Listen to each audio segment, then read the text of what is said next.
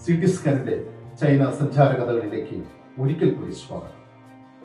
കഴിഞ്ഞ ലക്കം നാം ചൈന വൻമതിൽ കാണുകയായിരുന്നു. എന്തായാലും ചൈന വൻമതിൽ സന്ദർശനത്തിന് ശേഷം ഞങ്ങൾ പിന്നെ പോയത് ഒരു ശവപ്പറമ്പിലേക്കാണ്. എന്ന് പറഞ്ഞാൽ രാജകീയമായ ഒരു ശവപ്പറമ്പ്. ചൈനയിലെ മിങ് രാജവംശത്തിന്റെ ചക്രവർത്തിമാരെ അടക്കം ചെയ്ത് സംസ്കരിച്ച രാജകീയമായ ഒരു ശവപ്പറമ്പിലേക്കാണ് ഞങ്ങൾ പോയത്. ആ ശവപ്പറമ്പിലെ ചരിത്രം മിങ് കല്ലറകൾ എന്ന് പറയും. നമുക്ക് കാണാം കേൾക്കാം. മിങ് കല്ലറകളുടെ വിചിത്രമായ കഥകൾ. ചരിത്രത്തിൽ എഴുതപ്പെട്ട അതിവിചിത്രമായ കഥകൾ. ഒരിക്കൽ കൂടി സ്വാഗതം സിറ്റി സ്കാനിലേക്ക്. ഞങ്ങൾ ചൈന വൻമതിലിന് പുറത്തു കിടന്നു. അവിടെ ഒരു ബുദ്ധക്ഷേത്രമുണ്ടായിരുന്നു സമതലത്തിൽ നിന്ന് താഴോട്ട് ഇറങ്ങി ചെല്ലുന്നിടത്താണ് ഈ ബുദ്ധക്ഷേത്രം. വൻമതിൽ കയറുന്നതുപോലെ ഈ ക്ഷേത്രത്തിലേക്ക് ഇറങ്ങി വരുന്നതും ക്ലേശകരമാണ്. ക്ഷേത്രത്തിന്റെ ശ്രീകോവിലിൽ വിവിധ വർണങ്ങളിൽ ചന്ദനത്തിരികൾ എരിഞ്ഞുകൊണ്ടിരുന്നു.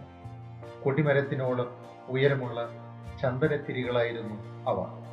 ഈ തിരികൾ എരിഞ്ഞു വീഴ്ത്തിയ ഭസ്മകൂംഭാരങ്ങൾ ഒരു ചെറുകുന്നുപോലെ കാണപ്പെട്ടിരുന്നു.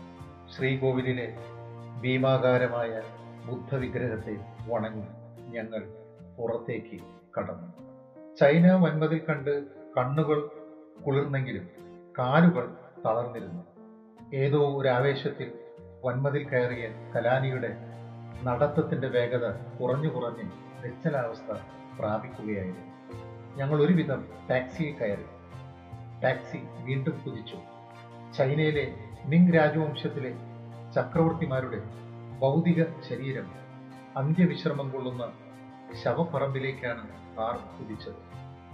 മിങ് കല്ലറകൾ എന്ന പേരിൽ അറിയപ്പെട്ടിരുന്ന ഇവിടെ മിങ് രാജവംശത്തിലെ പതിമൂന്ന് ചക്രവർത്തിമാരുടെയും അവരുടെ കുടുംബാംഗങ്ങളുടെയും ഭൗതിക ശരീരം അന്ത്യവിശ്രമം കൊള്ളുന്നു. പുനർജന്മ വിശ്വാസത്തിൽ അധിഷ്ഠിതമായ രൂപകൽപ്പനകളിൽ പണിതുയർത്തിയ ഈ കല്ലറകൾ അതുകൊണ്ട് തന്നെ അന്ത്യവിശ്രമ കേന്ദ്രങ്ങളല്ല മറിച്ച് രാജകീയ വിശ്രമ കേന്ദ്രങ്ങളാണ്. മിങ് കല്ലറകളുടെ ഗ്രാമം എന്നുകൂടി അറിയപ്പെടുന്ന ഈ ഭൂസ്ഥലിയിൽ മൂന്ന് കുന്നുകളുണ്ട്.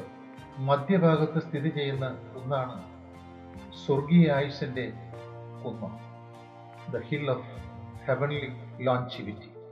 ഇടതുവശത്ത് സ്ഥിതി ചെയ്യുന്നതാണ് വ്യാളിക്കുന്ന് ദ ഹിൽ ഓഫ് ഡ്രാഗൺ വലതുവശത്ത് സ്ഥിതി ചെയ്യുന്നതാണ് പുലിക്കുന്ന് ദ ഹിൽ ഓഫ് ടൈഗർ ഈ മൂന്ന് കുന്നുകൾക്കും നടുവിൽ സ്ഥിതി ചെയ്യുന്നതാണ് ഷൂഡി ചക്രവർത്തിയുടെ കല്ലറ.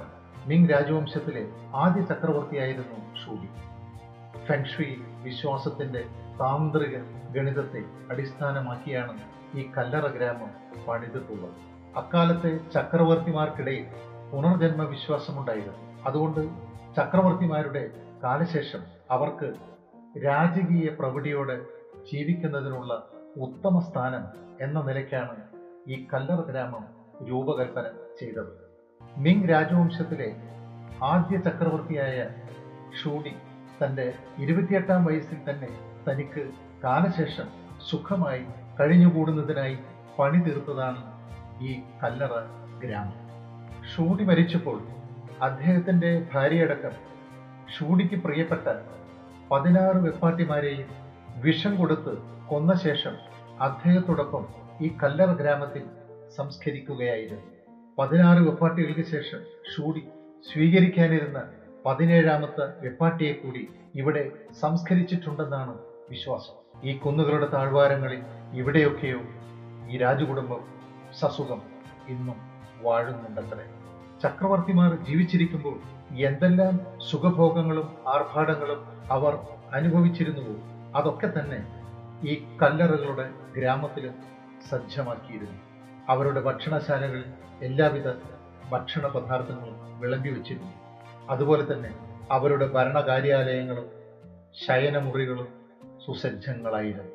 അനുഷ്ഠാന നിയമങ്ങളനുസരിച്ച് ആദ്യ ചക്രവർത്തിയുടെ കല്ലറയേക്കാൾ ചെറുതായിരിക്കണം പിന്നീട് വന്ന ചക്രവർത്തിമാരുടെ കല്ലറകൾ.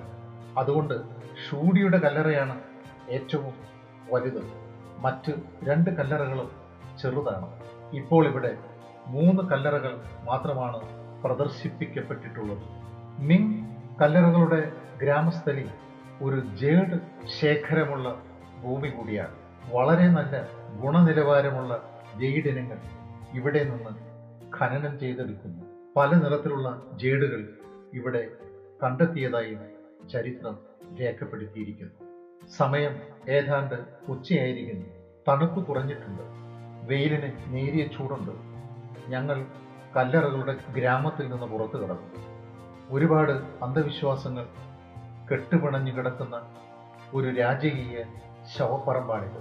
ഇവിടുത്തെ വാസ്തുകലകൾക്കും ചായക്കൂട്ടുകൾക്കും എന്തിന് പ്രകൃതിക്ക് പോലും ചില പ്രത്യേക അന്ധവിശ്വാസങ്ങളോട് കടപ്പാടുണ്ട്. ഈ കല്ലറകളുടെ ഗ്രാമത്തിൽ പ്രവേശിക്കുന്നവർ ചക്രവർത്തിമാരോടൊപ്പം മരിക്കാൻ ഐക്യദാർഢ്യം പ്രഖ്യാപിച്ചു എന്നാണ് വിശ്വാസം. ഞങ്ങളും അങ്ങനെ രാജകീയമായ ഒരു മരണത്തിന്റെ കരാറിൽ ഒപ്പുവെച്ച് കല്ലറകളുടെ ഈ ഗ്രാമത്തിനോട് വിട്ട പറഞ്ഞു നല്ല വിശപ്പും ദാഹവും ഉണ്ടായിരുന്നു. പക്ഷേ ഈ കല്ലറ ഗ്രാമത്തിന്റെ അടുത്തൊന്നും ഭക്ഷണശാലകൾ കണ്ടില്ല. ശവപ്പറമ്പിന്റെ പ്രധാന കമാനത്തിനരികെ വൃദ്ധരായ ചൈന ദമ്പതിമാർ ഒന്നു രണ്ട് കുട്ടകൾ നിറയെ പഴങ്ങൾ വിൽപ്പനയ്ക്കായി വെച്ചിരുന്നു. അവരുടെ കുട്ടകളിൽ ആപ്പിളും മുന്തിരിയും സബർജില്ലും പിന്നെ പേരറിയാത്ത വേറെയും കുറെ പഴങ്ങളുണ്ടായിരുന്നു. ഞങ്ങൾ കുറച്ച് ആപ്പിൾ പഴങ്ങളും സബർജില്ലും വാങ്ങിക്കഴിച്ചു രുചിക്കുറവും വില കൂടുതലും ഉണ്ടായിരുന്നു ആ പഴങ്ങൾ. അങ്ങനെ മിങ് രാജവംശത്തിലെ ചക്രവർത്തിമാർ അന്ത്യവിശ്രമം കൊള്ളുന്ന ഒരു മനോഹരമായിട്ടുള്ള ശവപ്പറമ്പിന്റെ കഥയാണ് വിചിത്രമായ ഒരു ശവപ്പറമ്പിന്റെ കഥയാണ് ഞാൻ ഈ ലക്കം പറഞ്ഞത്. ചൈന സഞ്ചാര കഥകൾ ഇവിടെയും തീരുന്നില്ല. ഇനിയുമുണ്ട് കഥകൾ. പുതിയ കഥകളുമായി ഞാൻ വരും. അടുത്ത ലക്കം. അതുവരേക്ക്. നമസ്കാരം. Good bye